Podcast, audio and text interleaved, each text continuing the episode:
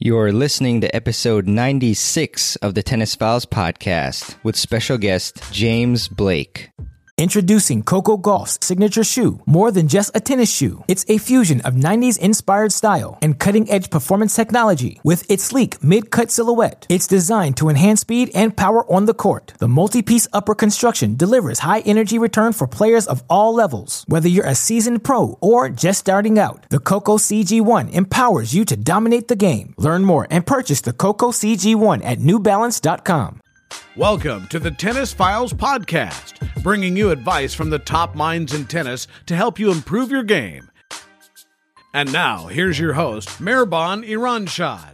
Hey everyone, I hope you're having a fantastic week so far. First off, my apologies for not being able to put out an episode last week. As most of you probably know, I was in the thick of things with Tennis Summit 2019, and it was just an amazing event with over 30 world class coaches and experts, and uh, just an incredible time and so much information given out, and so many thousands of people, players just like you, attended and really enjoyed it. So if you attended uh, the summit, I just want to thank you so much for all your support support and kind messages and everything. And for today's episode, I want to bring you an interview I did with James Blake. We actually did a live stream a couple days ago, and so I decided to bring this audio of uh, this interview with James on the podcast because first off, he is just such a such a great guy, uh, really nice and uh, very giving of his time. He was actually, I think, in the midst of a family trip and, uh, and had a full day's worth of uh, activities, but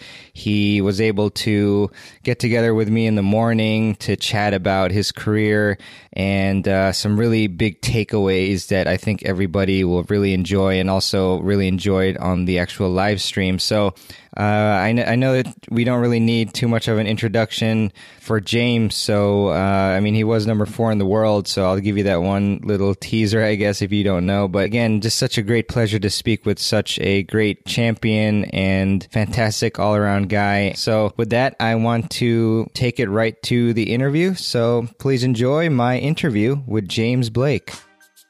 I know that James, your time is a little limited. I uh, you know, you have a beautiful family, and so we want to get in some questions uh, for you. And uh, James, I first want to ask you, you know, what was the hardest part of being uh, a tour professional, and you know, the, the grind and, and and trying to be the best you could be? Well, there's uh, there's so many parts of the the game that aren't just between the lines, um, that aren't just putting in the practice. I loved the practice. I loved the competition. I loved so many parts of it. But for me, the toughest part was the travel. Um, I remember when uh, you talked to my my wife and kids in the house right now, but when my wife, when we first started dating, uh, I was still on tour and she would come on the road and hear about all these places I was going. I'm going to Rome, I'm going to Madrid, I'm going to Paris. And, um, you know, it's five, six weeks straight in Europe. And then I'm calling her after the third or fourth week and I'm oh, man, it's getting there. So I want to just be home. And she's thinking, what's wrong? You know, this spoiled, spoiled brat that's saying, you know, thinks being on the, these one races. And then she ended up starting to travel with me some. And then she understood. She's like, okay, now I get it. Your, your trip to, to Rome is not the same as someone because you're in the hotel, you're at the courts, you're in the hotel, you're at the courts, you're going to dinner, you're at the hotel, you're at, the, you know, nothing really exciting. I, am not doing a lot of so the way you treat the same someone's business, they're their pleasure. So it uh, just becomes a little different. And for me, I'm a little more of a homebody, so I like uh, I always liked being at home. So was, uh, that that for me was the toughest. And um, as I got a little older and older, it was my body starting to starting to kind of falter. I had surgery on my knee. Um, that was bad for a, a, few years before I even had the surgery. My shoulder was getting worse and worse. So um, just kind of dealing with the fact that your body isn't reacting the same way it was when you were 23, 24, 25 years old. Yeah, it definitely makes a lot of sense. And it's incredible to see uh, players like Federer, you know, just still playing out there and at an amazing level. Um, but you definitely had some great battles with him, James. And also curious too, you know, tennis is also a metaphor for life. So I was wondering, you know, what maybe are a couple uh, key takeaways that you took from your experiences on the tour that you apply now, you know, whether you're being a tournament director or in other facets of your life? Well, yeah, throughout the, the whole metaphor for life thing, I definitely feel like there's a few things. One is um, that things happen for a reason. And what seems like the, the best best possible situation for you turns out to later not be so great. What turns out to be something that you think is terrible at the time turns out to be good. When I hurt myself in Rome, um, I thought it was the worst thing. It made it so that I was probably going to miss out on the Olympics in 2004, and um, it turned out to be one of the best things for me. I got to go home and spend uh, spend time with my father uh, as he was battling stomach cancer. Um, it gave me a different, maybe a little different and better perspective on life in general. So it turned out to be a positive, even though I thought it was the worst thing at, at the time. And you know, some people I think have tons of deaths really early on in their careers, and it, it starts to haunt them because maybe they can't compete with that. They can't. They have too much pressure, and you know, so it, it just teaches you to kind of take every moment and never get too high, never get too low, and try to take uh, each situation as it comes and, and, learn from it. So for me, I never planned on being a tournament director, but as it comes, and um, I'm learning. I, the first year, I learned on the job, and got you know, to me now it's getting better and better, and I'm enjoying it more. And it's something I never really planned on, and I just try to take each you know each situation and do the best I can in each situation. And um, I think on the tennis court, a lot of times you think about you control certain things, you control your footwork, you control your effort, you can control things like that, but you can't control the weather, you can't control the wind, you can't control how well your opponent's playing, you can't control the crowd, you can only control the, the things that you uh, you have the power to, and you accept that and do the best with um, with kind of what you can do. Really appreciate that uh, sage advice there, James. Uh, wonderful insight. And I was wondering, James, you know, everybody's interested with routines and kind of what what the the best in the world do to prepare themselves before matches. So I was wondering if you have any maybe tips or you know some things that you did before matches that especially helped you to uh, really maximize your capabilities and performance during the matches? Yeah i think a lot of people whether they're kind of weekend warrior players they don't recognize how much preparation does go into every match for the players. And um, i think i said something recently about playing two matches in a day is so brutal um, for when the guys in uh, rome just had to do that. Um, and they're like well it's only five sets for some of them and that's just like a one you know one match on at a Grand Slam, and it's really not because of all the preparation. So for me, um, I was starting to prepare probably three or four hours before a match started. So I was up eating, making sure I had the, the right routine of, of the breakfast or lunch, or whatever the, the, last meal before it is. But I'm usually on the court uh, about two and a half hours before I'm planning on starting. So get the warm up, get about 30 minute warm up in of hitting. And even before that, you got to stretch, you got to warm up physically for that. You do that, then you cool down a little bit, you, you eat a little bit more. And I'd say the biggest thing for me um, that I could tell any any uh, you know weekend warrior player, any 4-0, 5-0 player is um, I'm not I don't say it exactly the same as some of the people would call it visualization, but I would always go over with my coach about know, 30 minutes prior to walking on the court. I'd have uh, a sit down and go over exactly the game plan. Think about what I need to do to be successful. Think about what the opponent is most likely going to do and how they can adjust if I am being successful or how I may need to adjust if, if I'm not being successful. Um, and then just sit with that, with whether it's with headphones in or whatever, but just sit, you know, on my own and think about the game plan and go over really in my head for a good five minutes, maybe 10 minutes, um, just kind of picturing what can happen, what that can look like, and kind of all the scenarios that can happen one step on the court. And for me, that gave me a little bit of a calm and a, and a, and a feeling of, you know, people ask me if I ever got nervous. I never got nervous because I felt like I was just prepared for any situation that was going to come. You know, there are days when you play, you know, your worst tennis, and if that's the worst thing that can happen, you got to be prepared for it because it's going to happen. If you play six, 700 matches on tour, there's going to be a couple that aren't your best. And there's going to be some that go out and you, your click from beginning to end, everything was working well. And um, that you got to be prepared for as well and not panic it. Oh my goodness, I'm beating someone that's really good, top 10 in the world. I'm beating them 6 2, 4 2. You know, should I, you know, what, what happened here? And you just keep going with that. So um, for me, that, that sort of visualization um, can help a lot of people. If you're just prepared for every situation that's coming your way. Wow, James, that's uh, incredible advice. I really appreciate that. And I hope that you all are taking notes, at least mental notes. But, uh, you know, you, you mentioned about uh, nervousness and that you, you never really got nervous, and that's incredible. And I was wondering, you know, specifically, you know, for these points where, say, uh, maybe it's it's a you're down a match point or up a match point, and it's like the semis or quarters or something of like the U.S. Open, for example. I mean, like, what? How, how can you kind of take us through like what you're doing like before the point in order to ensure that you don't let anything really affect you, ex- extraneous factors, and so you can focus on the point?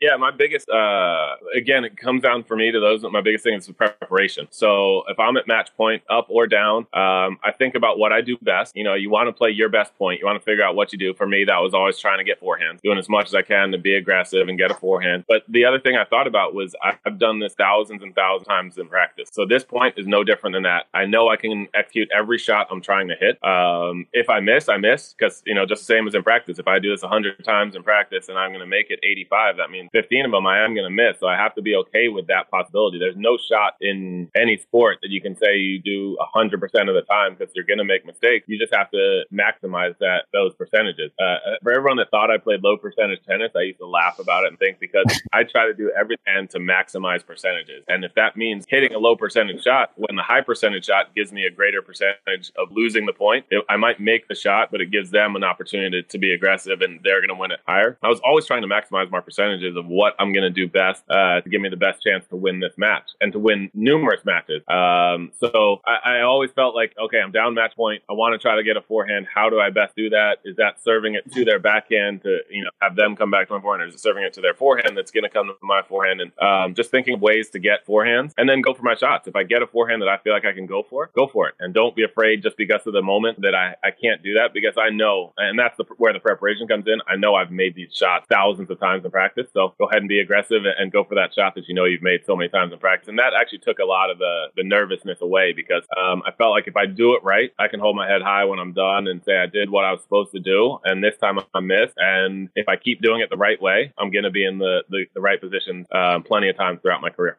Love that, James. Uh, just again, you know, super sage advice. And, and so uh, as well, you know, James, I think we all get really inspired by stories of how great players and any players really, uh, perhaps they go through a losing streak and then they're able to uh, rise above it and, and, and get through it. So I was wondering if you could maybe speak to a time in your career, maybe where you did go through a tough patch as far as uh, results and, and, and, things like that, and, and then how you're able to uh, push past it and then uh, and do well once again. Yeah, I think um, when I was coming back from injury, 2005, um, didn't really know what to expect. Um, I didn't know how my body was going to react. I'd been sick um, for about six, seven, eight months, um, and so coming back, I uh, I struggled a little, and I lost. Uh, I remember losing a tough match in at Queens Club to Grosjean, where I had match points, um, and then losing at Wimbledon forget who I lost to, but I lost the. I remember losing first round there and uh, coming back. So now it's starting the hard court summer, and uh, that's usually when I did my best, and still kind of struggling a little bit. Um, and then it took kind of one or two matches where uh, I remember I felt like I was doing things the right way and still losing um, to tell me, okay, well, I know I'm close. I know these things are going to come. I'm still doing things the right way, and if they never come, this is where it helped to have a little bit more of the perspective of, of life of like even if it doesn't come, I know I'm enjoying the process process again. I'm doing what I'm supposed to be doing. I'm doing things the right way. And if it doesn't come right now, you know, hopefully at some point it will. And if I don't win a lot more matches, if I just, you know, this is sort of my level now where I haven't been able to succeed and break through to even like a second or third round or a quarterfinals of a, of a tour event, then that's where it is. And I have to be okay with it. Um, because there's, you know, there's nothing else you can do. You can't be, you know, anything else I always felt like was being greedy because I'm just doing the best I can. So I felt like the process was back now. I was doing things the right way at that point. And before I knew it, then I kind of, um, I kind of it's it kind of steamrolled. So I got I made the finals of DC, uh, lost to Andy Roddick in the finals there, and that was sort of the, the jump back into into feeling good. And then I, I, was uh, in Cincinnati and thought, okay, now I can do well again. Of course, I happened to draw Roger Federer first round because I wasn't seeded anymore, and that didn't go so well. Although I played I, I played well, I just um, lost to him, and he was you know he he showed me always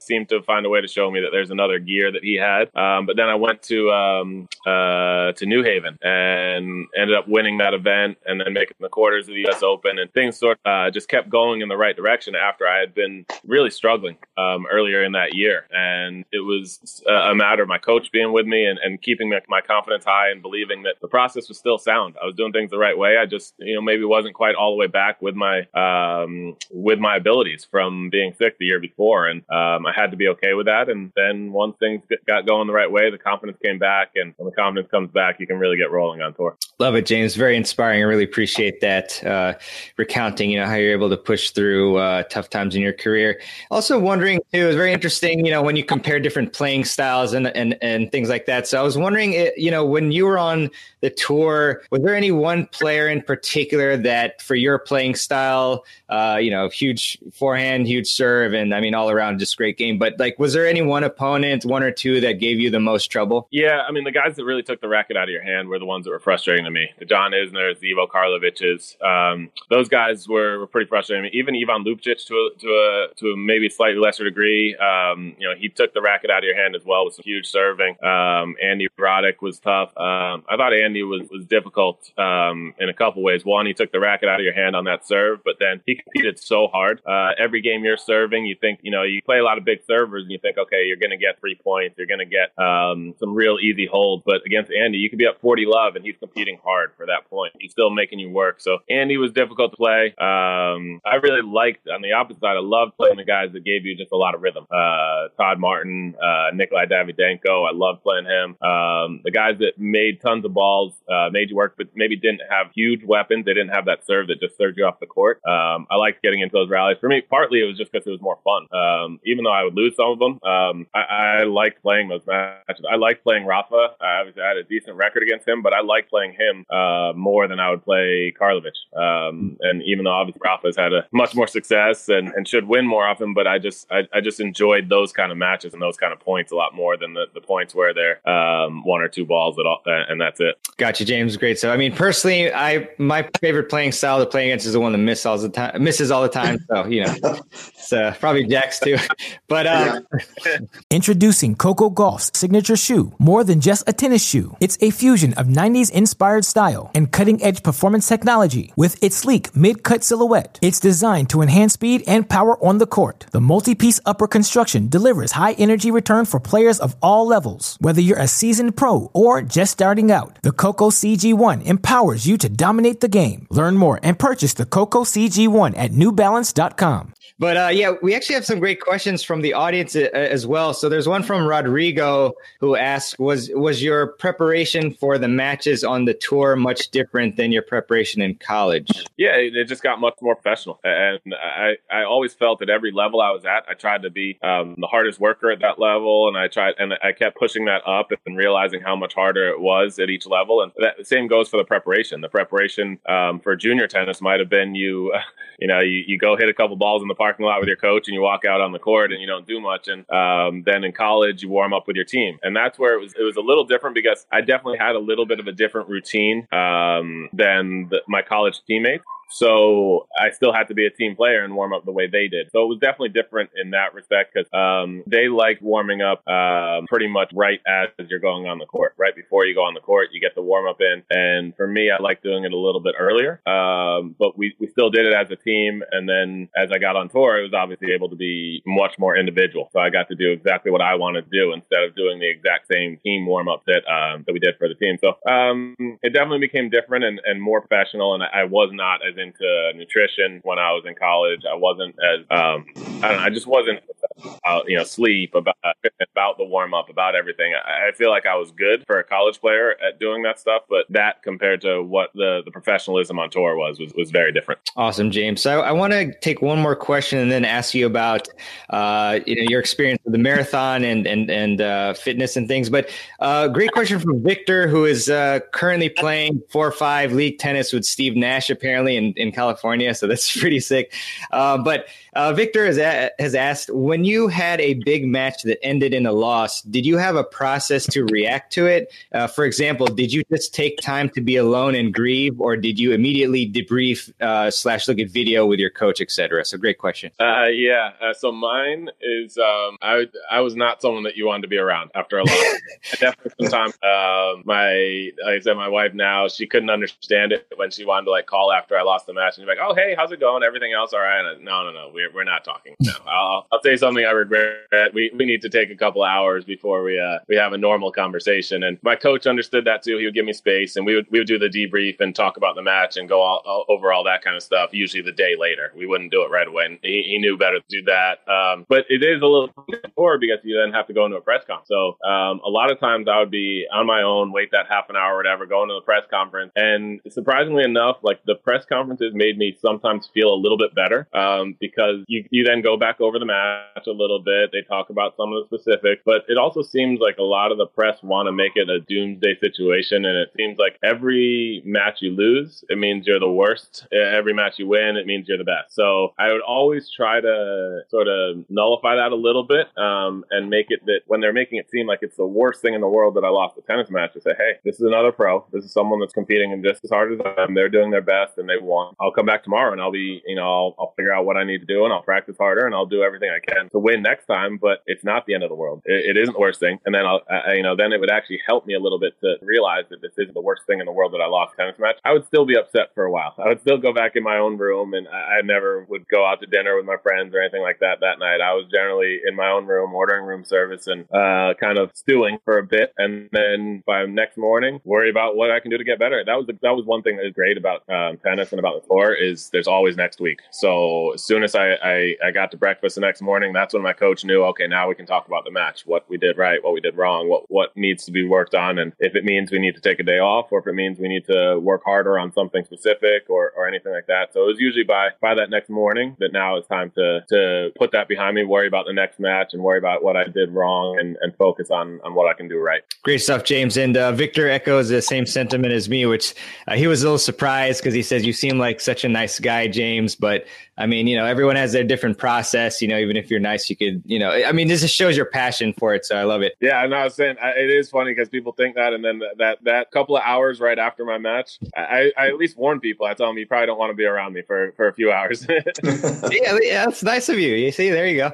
But um, J- James, I want to ask you too. Um, you know, I was talking with Jack a little bit on the phone a few weeks ago, and so you recently uh, ran a marathon. Is that right? Yeah, in 2015, I did New York City Marathon. Cool, man and and so like how how was that experience and how is it different from tennis? Well, it was awesome. I, I um, I'm really happy I did it once. Uh, we'll see if I do it again. But my uh, foundation, the James Blake Foundation, uh, we've had runners run the marathon for us for for quite a few years now. I think we started in uh, 2011 um, with just five runners, and they were my friends, and raised uh, raised money for the foundation. And it's ra- it's uh, gone up to over 30 last year, and I ran it. So when I in 2015, I didn't have any excuse. I retired in 2013, and they kept asking me me like, why don't you run it for the foundation too? And I always had excuses, and now I got no excuse, so I'm going to do it. So I trained. I'd never so before running the marathon, I'd never run more than five miles uh, at a time. And since running the marathon, I don't think I've ever run more than five miles, but it was um, was pretty intense. And that's um, that's actually how um, I got to know Jack, and because uh, I had issues with cramping throughout my career, and tried just about every formulation, uh, every old wives' tale to to try to fix it, whether it be Pedialyte or pickle juice or salt or salt tablets or anything like that. Um, I, I, knew I was going to possibly have issues, um, especially if the weather was, was a little warm or anything. I, I was nervous that I would start cramping and um, heard about Cramps Away and, and, tried it in one of my training runs. And I couldn't believe it. And then got to the marathon and um, had a few packets with me, just uh, kind of stuffed in my shorts. And I needed it. But about mile 18 ish, I started cramping. And I'm always, you know, as an athlete, you feel like you can run through pain, you can run through a lot of stuff. But there's, I mean, there's just no way. Anyone that's had cramping issues, you know, you can't run through that. Uh, I, have had to try to play matches with it, and you just you can't move. You can barely walk. So um, mile 18, uh, I'm not going eight more miles, just uh, kind of limping, uh, limping along, cramping. So I was able to. I just took first packet and switched it around and kept going. And uh, I mean, it's not. It doesn't. It doesn't change the fact that your legs are still tired. I mean, I was still uh, still running through the soreness and the pain of running 18 miles. But um, I, like I said, I'm an athlete. I, I, feel like I can do that. I can run through soreness. I can run through that kind of pain. But um, then I, it stopped the cramping. I was able to keep going and um, really, really felt uh, lucky that I found the product because otherwise I don't know if I would have even finished the marathon. And um, I definitely wanted to do it. I wanted to set, I set a goal. I wanted to do it under four hours. I did it with, with nine minutes there. I got 351. So for me, I was just trying to, to get through the marathon and, and do that once because I wasn't used to running those kind of distances. And, you know, Cramps Away was what definitely made it possible because I don't think I would have finished otherwise. Love it, James. And uh, yeah, it's an incredible product. And I'm curious too, uh, you know, because you've been obviously you're the tournament director of the Miami Open. So, I mean, do you see other players also using Cramps Away as well? Yeah. So, I mean, that's why I then became involved with Jack and with the company is that it, it worked so well that I, I didn't. I, I, wanted to say, I wanted to let them know, and I wanted to tell them like, hey, this. I, for me, when I was on tour, I wish this was around when I was on tour because this could have made a difference in plenty of matches that I could have won otherwise, or that I was nervous going into the match and so I want let a bunch of players know, like, hey, if you have issues with cramping, you need to keep this in your bag because it, gives you that security blanket, that safety net that you're not going to have that issue. You're not going to have to stop a match because you're cramping. Or you're not going to be late in the third set or late in the fifth set. And you've done all the work. Because for me, when I cramped, it wasn't that I was tired. It was, I'm ready to go. I'm ready to go. I'm 100%. I feel fine. And then a cramp hit and then you're done. And so that was what was frustrating because people would say in the locker room, like, you look fine. I said, I felt fine. And the next day, it wasn't like I was so tired or I just fatigued myself. It was just you know, these cramps happen a lot because of um, your nervous system, uh, you know, things that are going on that way. So this is the different technology or the different research that has proven that. So I let a bunch of players know. Uh, John Isner has been using it. Um, Jack Sock,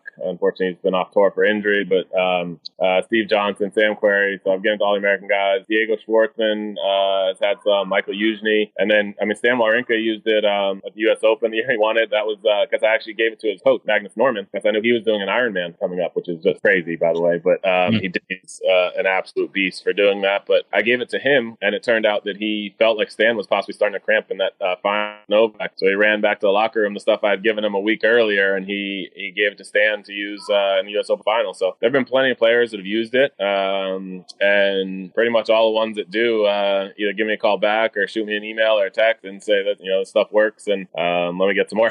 awesome, yeah, that's that's huge, James. And I know you have to go, so this could just like five word answer because my you know my friends asking what what can you do to regain your passion for tennis? Say if you uh, you know if you get bored of it or, or burned out. For me, it would take a couple days off, and then uh, I realized how much I loved it. Um, that was always like when I was a kid. That was almost like punishment. My coach told me to take a couple of days off, and I didn't want to miss it. And that's when I knew how much I loved it. Because if I took two, three days off, that first day back, I one I would always have my best practices because I was so excited to be back on the court. So if you don't love it right now, take a few days off. It's not going to kill you to take a few days off. Uh, it won't hurt your form. It won't hurt your technique. Um, take a couple days off, go do something else that you like, and see if you come back and love tennis as much as you ever did.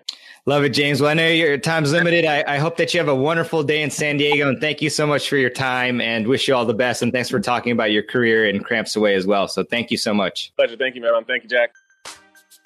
All right. I hope you all really enjoyed my interview with James Blake. Thanks again to James. It was actually the second time that I spoke with him. As you all probably know, I had a previous uh, shorter podcast interview with him several episodes ago, probably a year ago. I, I honestly forget, but I'll link it in the show notes below at uh, tennisfiles.com slash 96. And also one funny story is when I had that first interview with James, we actually disconnected three times. And I honestly thought, wow, James is never going to speak with me again. like I didn't know if it was my side or or James's side, but James he he kept apologizing when we reconnected, and so uh, that kind of shows you how nice of a person he is. Because I know a lot of other people would probably get frustrated with it, but uh, he was just as nice as could possibly be. Uh, but this time, no such issues, so that was great. But uh, in any case, I really hope you enjoyed it, and if you did, I would really appreciate it very much if you could leave a review review on uh, iTunes or whatever podcast app that you use to listen to the show uh, for the Tennis Files podcast. So, you know, once you're looking at the podcast in your app, then there'll be a review button somewhere. So if you could leave a review, uh, an honest review about the show, I'd really appreciate it. And uh, also, I would like to leave you with a quote, as I often like to do at the end of a show. And this one, my apologies if I don't pronounce the name correctly, but this quote is by Thich Hanh. And Thich said, Today is the most important day of our lives. So, uh, yeah, I mean, just live in the present moment and try to do everything you can to improve your life and live your best life, as a lot of my friends like to say, sometimes jokingly, but uh, that's, that's actual philosophy. Try to live your best life. So, in any case, thank you so much for listening to the Tennis Files podcast and for all your support of, you know, what I'm doing at Tennis Files and with the Tennis Summit uh, recently. And yeah, just uh, just a lot of stuff going on. So, but I'm going to keep doing more for you all to try to improve your tennis game. And of course, selfishly mine along the way. but yeah, we'll improve together. So, uh, thanks so much and have a wonderful week. All the best and see you on the next episode of the Tennis Files podcast. Hey, it's Mirban again. Just want to mention one other thing that I really appreciate from Cramps Away. Uh, you probably heard James speak about this product uh, during the show, and essentially it will help you eliminate your cramps in a way like no other product or uh, food can, has done before. And uh, if you want to get a special uh, exclusive deal that Cramps Away set up just for our Tennis Files listeners, you can go to tennisfiles.com slash cramps away that's T E N N I S F I L E S dot com slash cramps away, C R A M P S A W A Y. And you enter in the code files 20 so that's f-i-l-e-s 20 i know it's a lot of spelling for today but uh, enter in that code files 20 and you'll get 20% off your order. Uh, and this is exclusive to our tennis files listeners. So uh, if you have trouble with cramping you definitely, definitely do want to check this out. Uh, you definitely want to check out Cramps Away and try it out and see how it works for you. But it's being used by so many of the top players in the world right now, and not just in tennis, but in many other professional sports on those professional teams. So highly recommend that you check out Cramps Away, and you can do that at tennisfiles.com slash cramps away and enter in files 20 for 20% off. And full disclosure, I do get a little bit of a commission if you do choose to make a purchase uh, through Cramps Away uh, through my link, but uh, it really helps support the show and uh, is at no extra cost to you. So if you do choose to purchase uh, Cramps Away, or even if you don't, I really appreciate it. And uh, thanks again for listening. All right. Take care, everyone. Thanks for listening to the Tennis Files podcast. For more tips to help you improve your tennis game, visit tennisfiles.com.